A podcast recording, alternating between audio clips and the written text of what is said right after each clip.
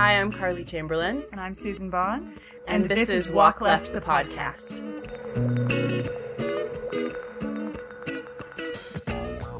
And I'm Marty Tudorek. Thanks for joining us. Going to be talking a little bit about Neoteny Theater hmm and your upcoming production, first production? First production. First production Yeah. of Cool. Overruled and Romance. Yep. So, before we talk about the show, uh, tell me a bit about the company. Tell me about, about Neoteny and where it came from. So I have been like primarily an actor for a number of years now and working mostly in classical doing Shakespeare.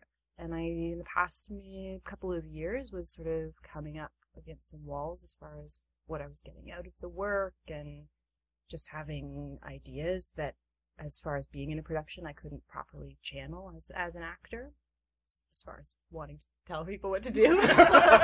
so uh, I, I started really seriously, like about this time last year, or maybe a little over a year, thinking about wanting to move into directing and producing and finding an outlet for the kind of stories I was interested in and also channeling just my own interests in general. And so I've spent like the past year or so doing a bunch of like assistant directing and sort of informally apprenticing in artistic direction in general uh, to learn more about what producing is and, and shaping a season and all that sort of stuff, thinking sort of longer term. But Neoteny came out of really, I was thinking about what I wanted this first project to be. And long term, I'm thinking Shakespeare, but I was hesitant to have my first big project be Shakespeare just because of my Mhm. own standards for what that should be.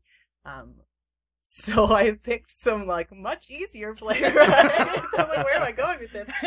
Uh, yeah, so I mean, in the end, obviously, I think this offers its own challenges equally. But it's how it came about was reading lots of short plays, specifically Shaw and Wilde and all that sort of stuff, thinking of that sort of era, and in part because I was at that time thinking about, okay, what will it cost no money to produce? Um, and then I came across Overruled and fell in love with it right away, and that was, ooh, that was like uh, almost two years ago, or maybe a year and a half ago, and I talked to Kelly, who's a member of the cast, about it because he's a big Shaw fanatic, and we'd been sort of talking about how it could exist, how we could produce it, and for a while I was thinking about, okay, well, what other Shaw piece can we put with it? Because it runs probably about 40 minutes, and just thinking about how it would exist. And then we realized that it was more interesting to pair it with something that wasn't another Shaw piece, because a lot of his short plays have a sort of similar tone to them, and I oh, I love opposites, so I started thinking about okay, what explores some of the same ideas in, in a very different way, and I came across this play by Neil LaBute. So one basically, I the company existed just in my head until this specific project started to take shape in a way that I felt like I could move forward. And that's that's the rest is history. yeah, yeah. Well, the rest is the future. Oh. Because it's so new. yeah. So, where did the, the name come from? Um. So it, I mean, it's a scientific word essentially meaning it's the process of not aging essentially, but I learned it from uh, Still Life with Woodpecker, which is a Tom Robbins novel, and I, it's from a quote. The quote I've had like, you know, on my Facebook, and I have a giant thing of it up on my wall that I painted. It's like two things for me on a personal level. That quote speaks to me because I'm, you know, not the least neurotic person in the world. so I, I like for me, it's important to have that reminder that like taking things, taking things too seriously is rarely helpful long term. And and you know, theater, all the theater that has ever inspired me has been like bold and playful and maybe like weird or unexpected and those things just don't come out of like taking yourself seriously and following some sort of strict plan. So it seemed suiting that the quote that I sort of take for inspiration in my life also sort of fits what my artistic sensibility is as well. Cool. Yeah. You've kind of d- built a theater company that fits the way you want to work. Yeah, for Because I mean, some people kind of come at Mhm. starting a theater company from this is the kind of material I want to work on, or Yeah. like, I have a particular philosophy or whatever. So I, kind of yeah, I mean, I do. Um, there is for sure an added element of like there is particular kinds of plays that I'm interested in, and that sort of falls into like the classics realm, and then also sort of more obscure contemporary works. But as a philosophy in general, yeah, it is more about the approach to the work than anything else. I think. Yeah. And so today you have brought with you your assistant director, Mm-hmm. Yeah. Susan. Tell me about, I guess both of you, tell me about how it came about having an assistant director on a project like this. Well, Susan and I have known each other for a number of years. Mhm. Uh, she was dramaturg on a bunch of a variety of projects over the years that I was acting in. You actually acted in the first show I ever dramaturged. I didn't know that. Yeah. That was your first one. My very first one. Yeah. Huh. I'd only learned the word two months before we No, started. seriously? Yeah, That's so cool. seriously. That's like blowing my mind because it's so like how how I identify you in Yeah. my mind. Yeah. Oh, okay. this needs to stop right now. no, yeah. So we we've had like a friendship and a working relationship over God like six years now, Yeah, something like that's- yeah. that. And what happened? I, I was not really thinking about having an assistant mm-hmm. director. I was kind of thinking, We talked You a little know. bit about the, about the project last summer, though, before you'd found the Yes. Butte show. Yes, I forgot about. Yeah, we had talked about.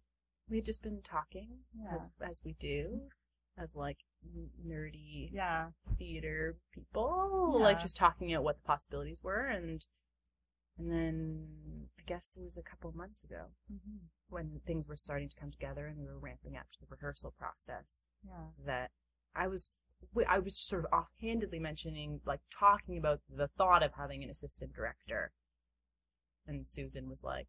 Can that be me? Yeah. I think is actually Yeah, what I said. like wait, and I was like, wait, what?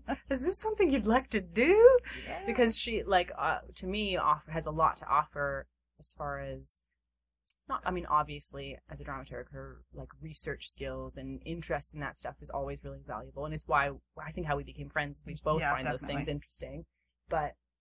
She, I, I, my experience in rehearsal process has always been that she has a lot more to offer than just what we may sort of traditionally think a dramaturg does. Yeah. And then, I mean, you could speak more to why you were interested in it, but Well, I'm having a, I'm having a lot of thoughts about. well, I'm thinking a lot about about how, what a dramaturg ca- should or can bring to the rehearsal process.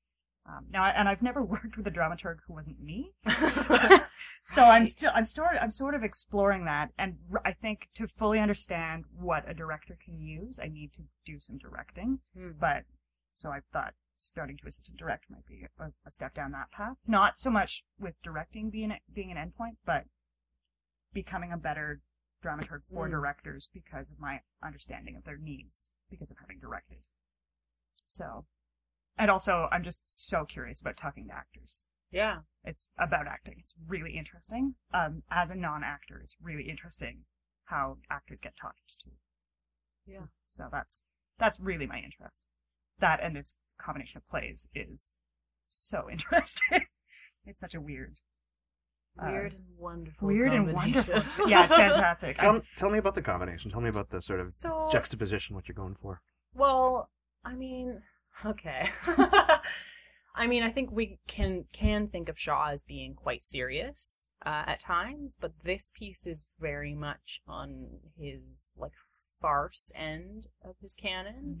Um, while still, I mean, God, if you read the preface for it, he obviously had a lot of thoughts about what he was writing about as far as the sort of uh, societal implications of it, because both plays, in their own ways, are sort of asking questions about relationships and monogamy Mhm. and and Shaw in particular if you read his preface was very interested in getting society at that time to acknowledge that what they were saying was going on in their personal lives was different than what was actually going on.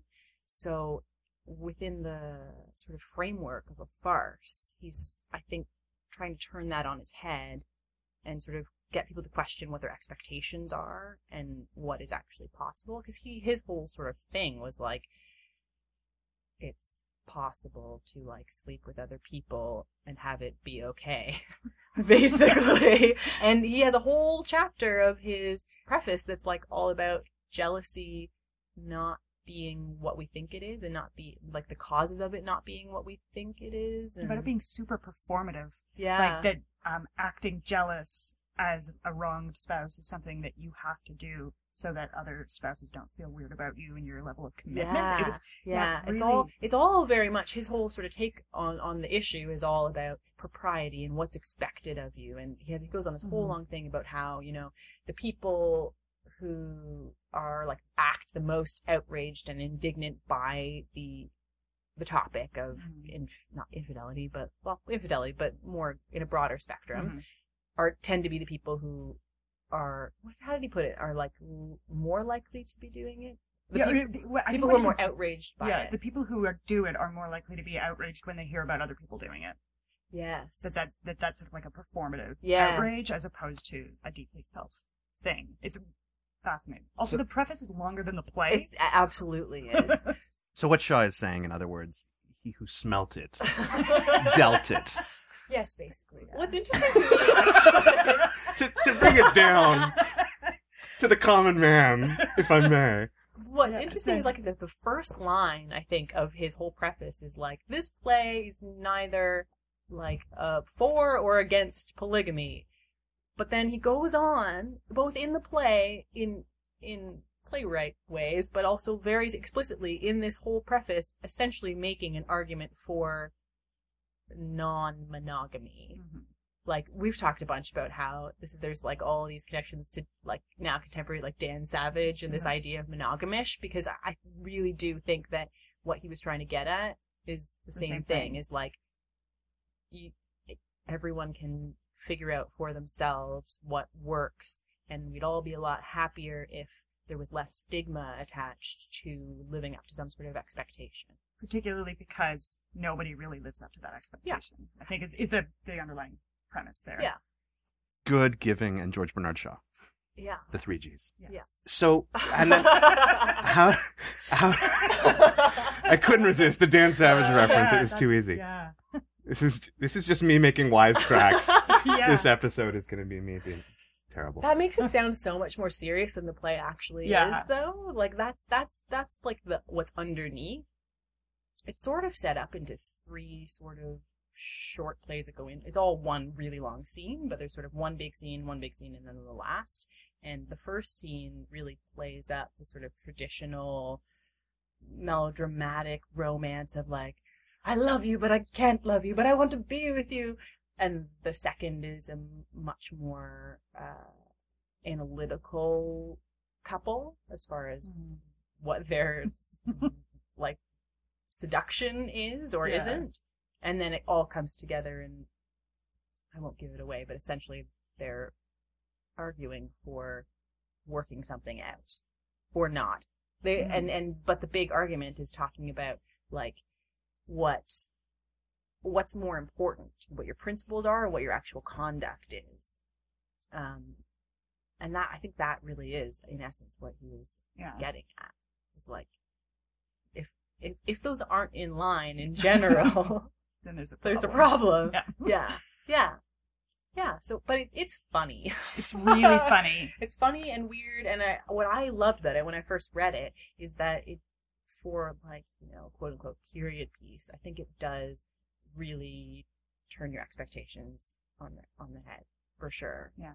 Um, and but it's still fun and still has that fun feel of what the farce is from that era, and and all the actors have a really good sense of the like the size and style of that, which is really exciting to me, and is sort of well, actually, the combination of the plays is sort of the polar opposites of where my interests are as as a director, but also as an audience member. I love that really physically stylized work that's really big and bold and really specific. Um, and then I also love like really raw, organic, so-called naturalism. so this is like a really cool opportunity put those together. So yeah, tell me more about the uh, the other the other side of right, this coin. The other side. So romance, which is by Neil LaBute, is was originally written as part of like a exercise. Do you know anything about that? Uh, In his little preface, it's it's like it was part of a workshop, Mm-hmm. something with a bunch of actors, Yeah. and was written as like an exploration of like gender and power on stage. So the characters are written as A and B, and uh, so either gender can play either role, and we're playing that up even further and having since we have four actors in the company, there are going to be four different versions of it. So there'll be like there's two A's, two B's. There'll be two straight couples, but in opposite roles, and then there's a lesbian couple and a gay couple. Um, just because he he puts it out there as an op- so it's Mhm. yeah it's a cool opportunity to see what happens. But the piece itself is it's hard to describe. It's essentially X's, one X surprising the other X to confront them. Really, the most interesting thing for me working on the LaBute is how different the different casts are. Mm-hmm. Like, it was like, I remember the first time we ran through all four casts, it's, it was like watching a different show. It didn't even end the same for like the first two. Yeah. It was fascinating. Um, and so that, to me, that's what's most interesting about it. Um, and just that it sort of plays up, plays against, reads against a lot of the themes from the Shaw Yeah. play. Yeah, I feel like that combining the two together too is like sort of looking at it's not even the positives and negatives of like non-monogamy because I would say that romance shows the really dark side of infidelity Mhm. of what betrayal does to both the person who's being betrayed and the person who's done the betrayal. Mhm. Um, and that's really interesting to me because it's kind of like a counterpoint in a way. It's in, it's in the same way it's making an argument for this for the same thing, which is that like if we were upfront about what our needs are and Mhm.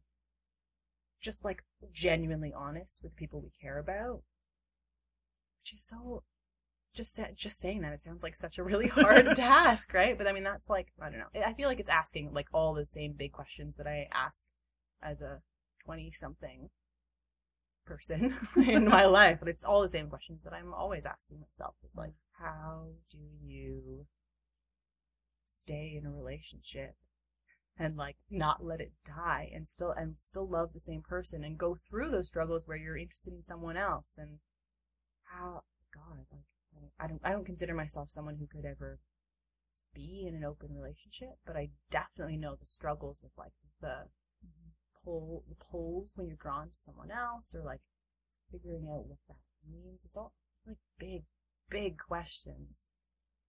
Yeah and it's uh, like every time every time we we work on romance with the cast we get into these like pretty like deep conversations as we're trying to break down like what are what are they getting at? What do they want right? Because it's a confrontation but it can't it's not it's not just about b coming to a and saying you cheated on me. Like the whole sort of setup is that b has come traveled a distance to find this X and confront them. Like quite a while after they've broken up. So what's interesting is like breaking that down and like what's okay, what's really motivating that? You know. And I think everyone knows that feeling of like when like when you're like telling off an ex with an argument, but underneath you're like, I wanna be with you. like, and I think that's what's so interesting. And what's it's obviously like one of Buttes' really strengths to me is like finding ways to explore those like in tandem emotions that are going on that seem like they shouldn't be. Mhm. I I feel like that's his like thing. Yeah, yeah. Which is why people think of him as being, I think, so dark and provocative because he doesn't really shy away from like acknowledging the just like seeming messed upness in what we want contradicting what's actually good for us, you know? Mhm. But I don't know, maybe you do mm-hmm. just like not acknowledge darkness ever. you pair it with something that's hilarious. Hilarious. That's what you do. Light and frothy. And then everybody Yeah. comes back and mission. And... Yeah. No.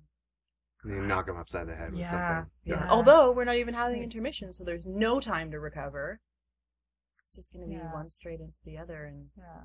people don't lose their minds. Or hopefully, no. Hopefully, they will lose their minds. With uh, amazement. Awesomeness. Too Yes. much awesome for my mind. Whoa. Has working on this subject matter made you question or change or adjust your own feelings on personal relationships? The way you're hoping to mess up an audience? I've been talking with, I have a, a friend who is in a polyamorous, or several polyamorous relationships, so I've been talking to her about the plays a little bit. Uh, but I'd already been sort of working through these ideas, helping her with her things. mm, So it's not a totally new kind of approach, particularly the Shaw one. That sort of side I'd already been looking at a little bit. So Yeah. I I think I don't know that the plays have changed my mind. Although I would say, like for me, on a personal level, I've over the past couple of years been sort of going through an evolution of having come out of a very long term relationship, going through my own process of thinking about like big questions about like you know as you do out of a long term relationship, like, this will never work. Why are we doing this to ourselves? But like, I was looking particularly at romance has for sure, as we talk about what motivates people to do these things, and you know, like many people, I have for sure done things in my life that I'm not proud of, and on a personal level, I think it has I continue to get clarity as we talk about it. And having to talk to the actors about what might be motivating it is, is thinking about from just my personal life, what, like what motivates me to, to do stuff that someone from the outside would be like, well, that seems kind of self-destructive or mm-hmm. destructive to your relationship or that sort of thing. And mm-hmm. it's actually something that we, I, I had sort of said in an intellectual way on our first day of rehearsal, which is that my like personal philosophy on why we do seemingly bad things comes from this like drive to fill what's an unfillable hole. And I, I said that on the first day, being like, yes, I believe this, but I, I feel like I now understand that in a deeper way, having this sort of dialogue with the mm-hmm. actors. Because I'm not a very, like, methody actor or director by any means, but I think for this process, we've all sort of had to not open up our personal lives, but open up our minds to thinking about, okay, what do I know f- from my life and my personal experience is how I can get my way into understanding why this person is doing what they're doing, which is tough. But yeah, I think I think that more than anything is that it's I, I have a deeper understanding of my own darkness. Yeah, because I mean, you never. I mean, with things like this, especially because you're directing it, it's your theater company. Mhm. These are the plays you've chosen to put out there. You never know when people come to this, they'll be like, "Oh, so you know, is this is this something that you feel you want to say with your company Mm. that isn't being said or whatever?" And you never really know where people are coming from. Mhm. Yeah. But I think there's that usually that I mean, it happens to actors all the time where somebody who doesn't know you will see you after a show and, Yeah. and can't disconnect the murders that you've just Yeah. carried out on stage or Yeah. whatever. I mean, they know that you haven't killed anyone, but they Yeah, are always totally. wondering how sympathetic you are with your character, right? Yeah. Yeah. Yeah. And so to have a, a theater company and direct these plays and to choose this to program this evening, Yeah. you know, I just, you know, wonder what that not like what does that say about you? But but No, like yeah. but I like do.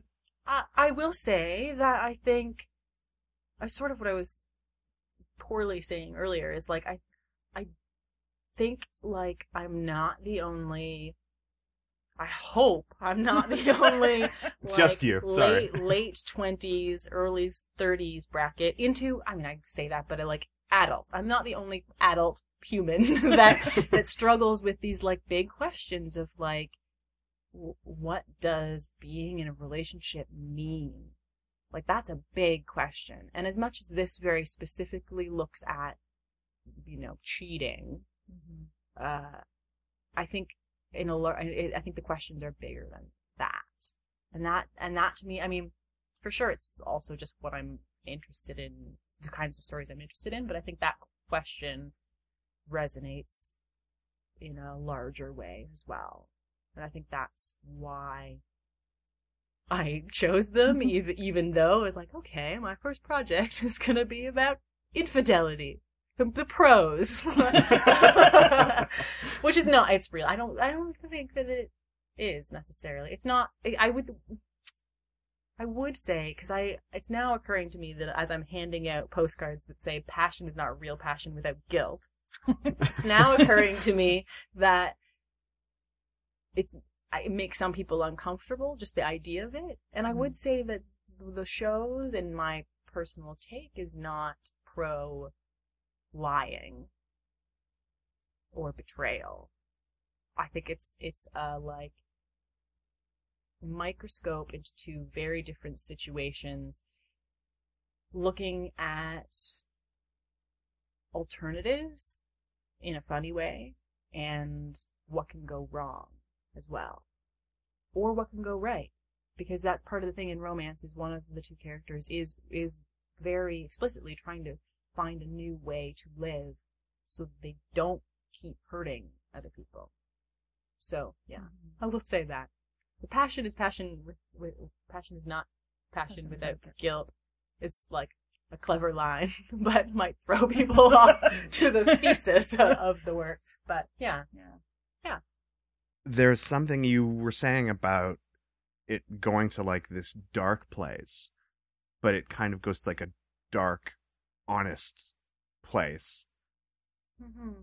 Do you think it goes to a place that everyone will be able to relate to, or everyone will Hmm. be sort of polarized by the contents of Oh, I it? think it may. Oh, interesting. Hmm. I, I'm trying to think back to the first time I read it. I think it might be polarizing. Yeah. Uh, in that initially, you know, when you see someone else make a, what might be a poor choice from the outside, it's Hmm. easy to be like, "Oh, that's a bad choice." But then if you actually like let it sit with it, it's easier to understand. I have a feeling it might get a bit of that reaction to it, Mhm. but I what do you think.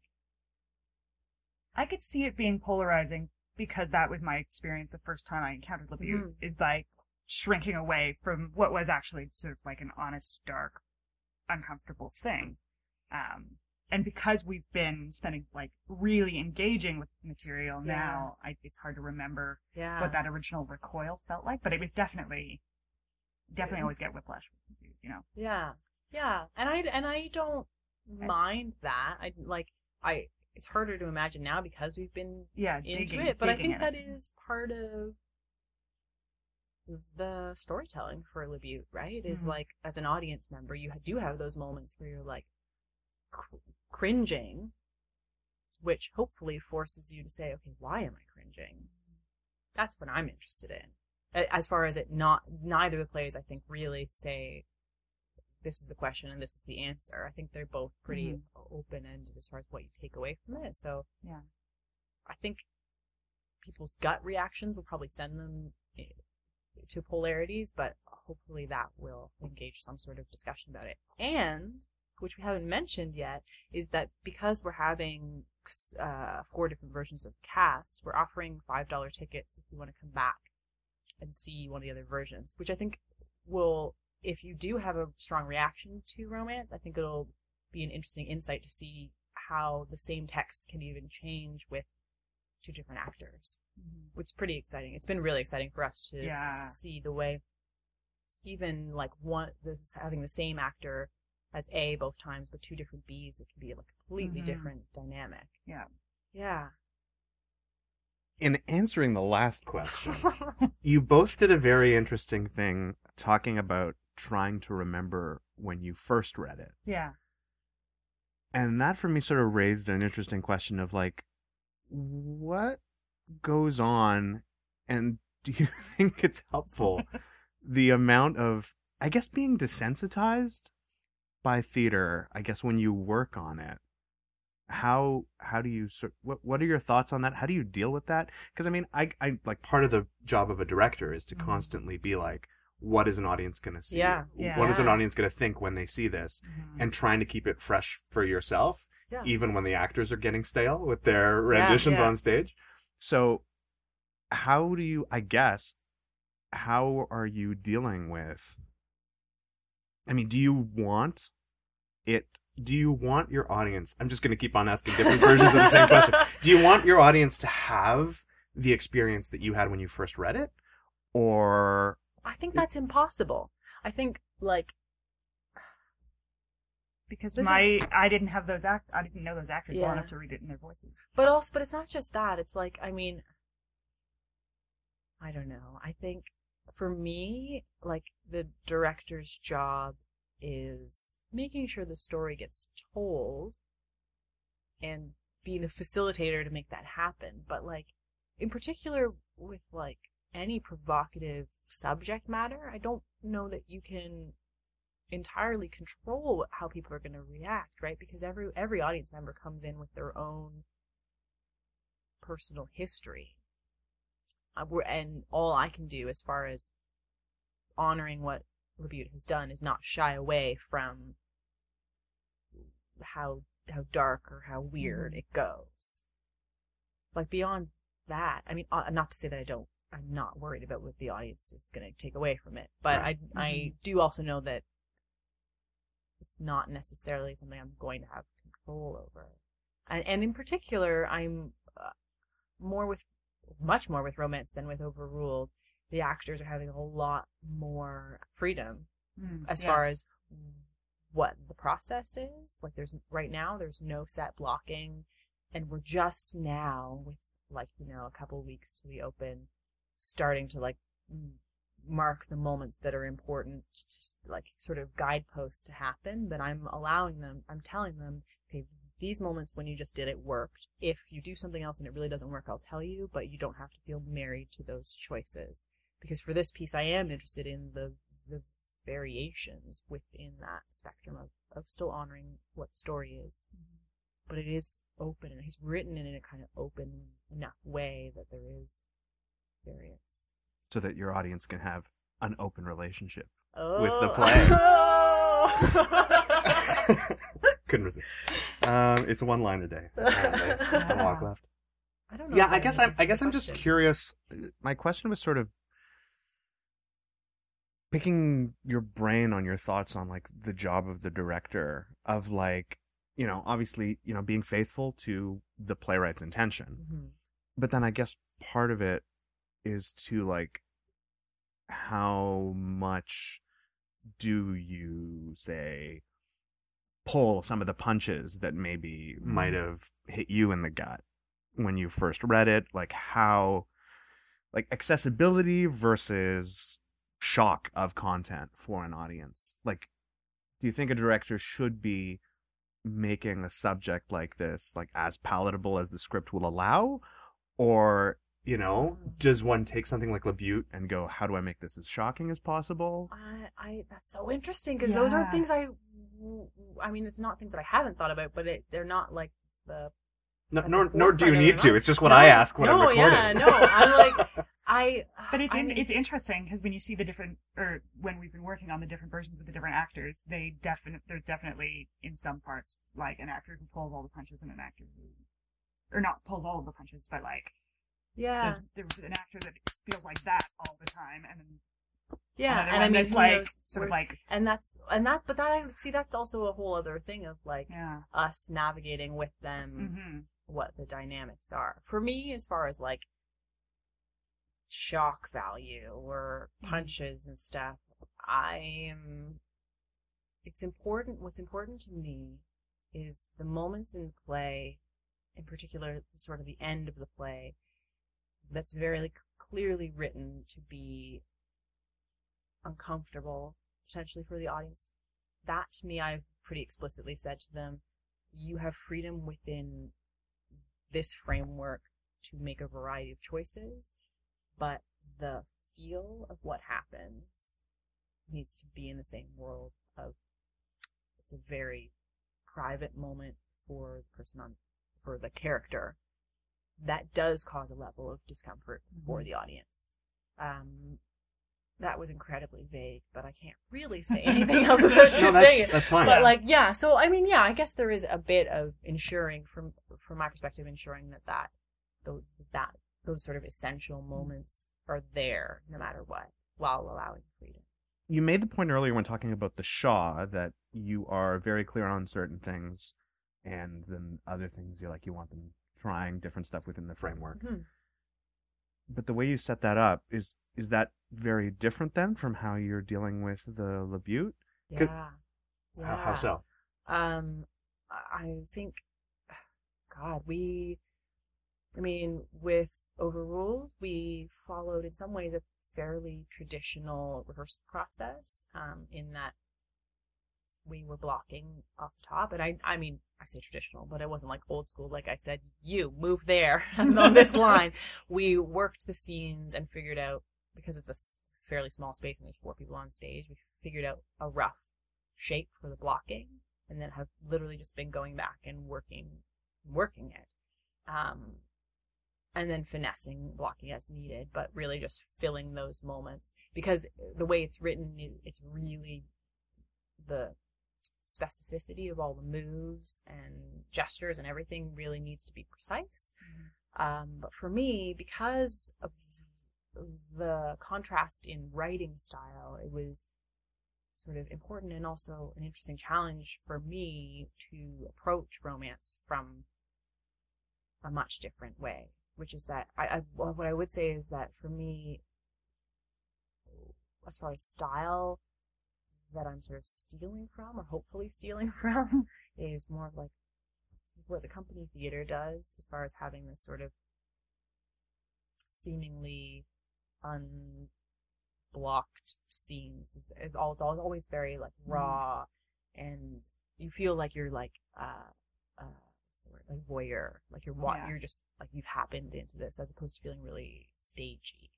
And that's sort of in, in my end goal, that's the kind of feel that romance will have. So to really go to the extremes of playing up the contrasts in both writing and acting and directing style. So yeah, the challenge for me is as a control freak is say, okay, how, how, what is that? What do I do then? Um, and we're in an interesting part in, point in rehearsals right now where we're finding, I've been like fairly hands off in letting them explore, but now we are coming to a point where we are having to lay down more of a framework now that they've had some time to explore. That being said, I don't, I don't think I'm still not going to set any blocking. It's more just being a bit more hands on as far as ensuring that they each know for each different partnering, they know what that journey roughly is so that they have enough comfort level that they feel like they can make a different choice one night and the other person will be able to react to it without mm-hmm. everything just falling apart. That's the goal, at least. So then, because it's, I mean, it's interesting because I guess it's an interesting experience as a as a director. Then it must it must be an interesting experience as a director to be dealing with the same script. And how many different versions are there? of- Four. Four. So, like, it really does sound like one of those theater school acting exercises where everybody has the same like generic script and everybody Yeah. takes it in a Mhm. different Yeah. direction. And so what you're saying is it's sort of like sounds like you started off and you let the four plays go in their own directions Yeah. and now you're just sort of like now we're fine tuning each of yeah, those four different We're we're molding them now. Yeah, and it, I mean it's also like, you know, different actors paired together will have a more instant relationship than others. So Mhm. now, to me, where we're at is like ensuring that each of them have had enough time, and that we're doing the right sort of work so that each relationship is a believable relationship. Um, and I mean, for sure, the goal isn't really for it to be there'll be four totally different interpretations. It's more just like letting them each live in their own world and then seeing what happens. And and inevitably, like any different combination of two people, inevitably has a different dynamic to it. Um, and I'm just really the like facilitator for making sure they have what they need in the moment because it is very, very much one of those plays where it's all just like listening and receiving, which is such like it's theater acting sounding, but it is really true. It is true. It's true. they, they taught us it for a reason. Like you, re- it is very. And I, I keep telling that to- them is like, once you're off book and you have this framework, the goal to me is that you are really there with the other person, and then everything else is extraneous because we'll have done the work that they can trust that it's going to go where it's going to go. Mm-hmm. Yeah. Um, You want to talk about World Theater Day? Oh yeah. Our um preview is on World Theater Day, Wednesday, March 27th. So we're going to be in order to celebrate, we're uh the first 20 people, first 20 audience members at the door uh will get in for free. So come on out yeah, no, we're because I think it's a cool opportunity, especially because it's a mm-hmm. preview, and we we definitely want people to come out. Um, I mean, that being said, if you're not, if you're the twenty first person, the preview tickets are ten dollars. So hopefully people will not leave if they're the twenty first person. But yeah, that's our one little promotion right now. Other than mm-hmm. also you can come back a second, third, fourth time for five dollars as well, mm-hmm. because that is like beyond my artistic interests, having the work be accessible is like pretty high on my list of priorities as far as a mandate for the Mhm. theater goes. Yeah. Tell me about the space. Tell me about Red Sandcastle. Oh, it's really cool. It's a, so it's a converted storefront theater. So it's like a room basically that has been turned into a little theater that's like a twist on a black box theater essentially. So it's got a lighting grid, it's got wings and stuff, but when I went in to see it the first time, it was literally all the chairs were cleared away, so we were literally just walking into a room where on one side it was all black.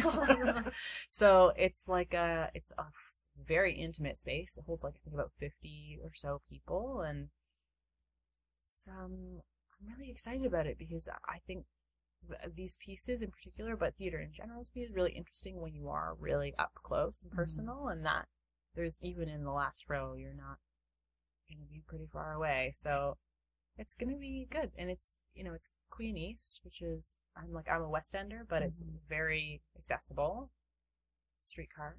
And, um, yeah. Do you, have you been there I haven't been there No. before. It's going to be a surprise to I'm her. pretty excited. I'm pretty excited. yeah, we're excited. Yeah. And they've been really great there as far as Mhm. coordinating everything. And I'm, I think it's going to be the perfect space for it. Yeah. The Otney Theater, uh, Overruled and Romance, playing at the Red Sandcastle Theater, March 27th to April 6th. Ladies, thank you so much for joining me. Thank, Thank you. you.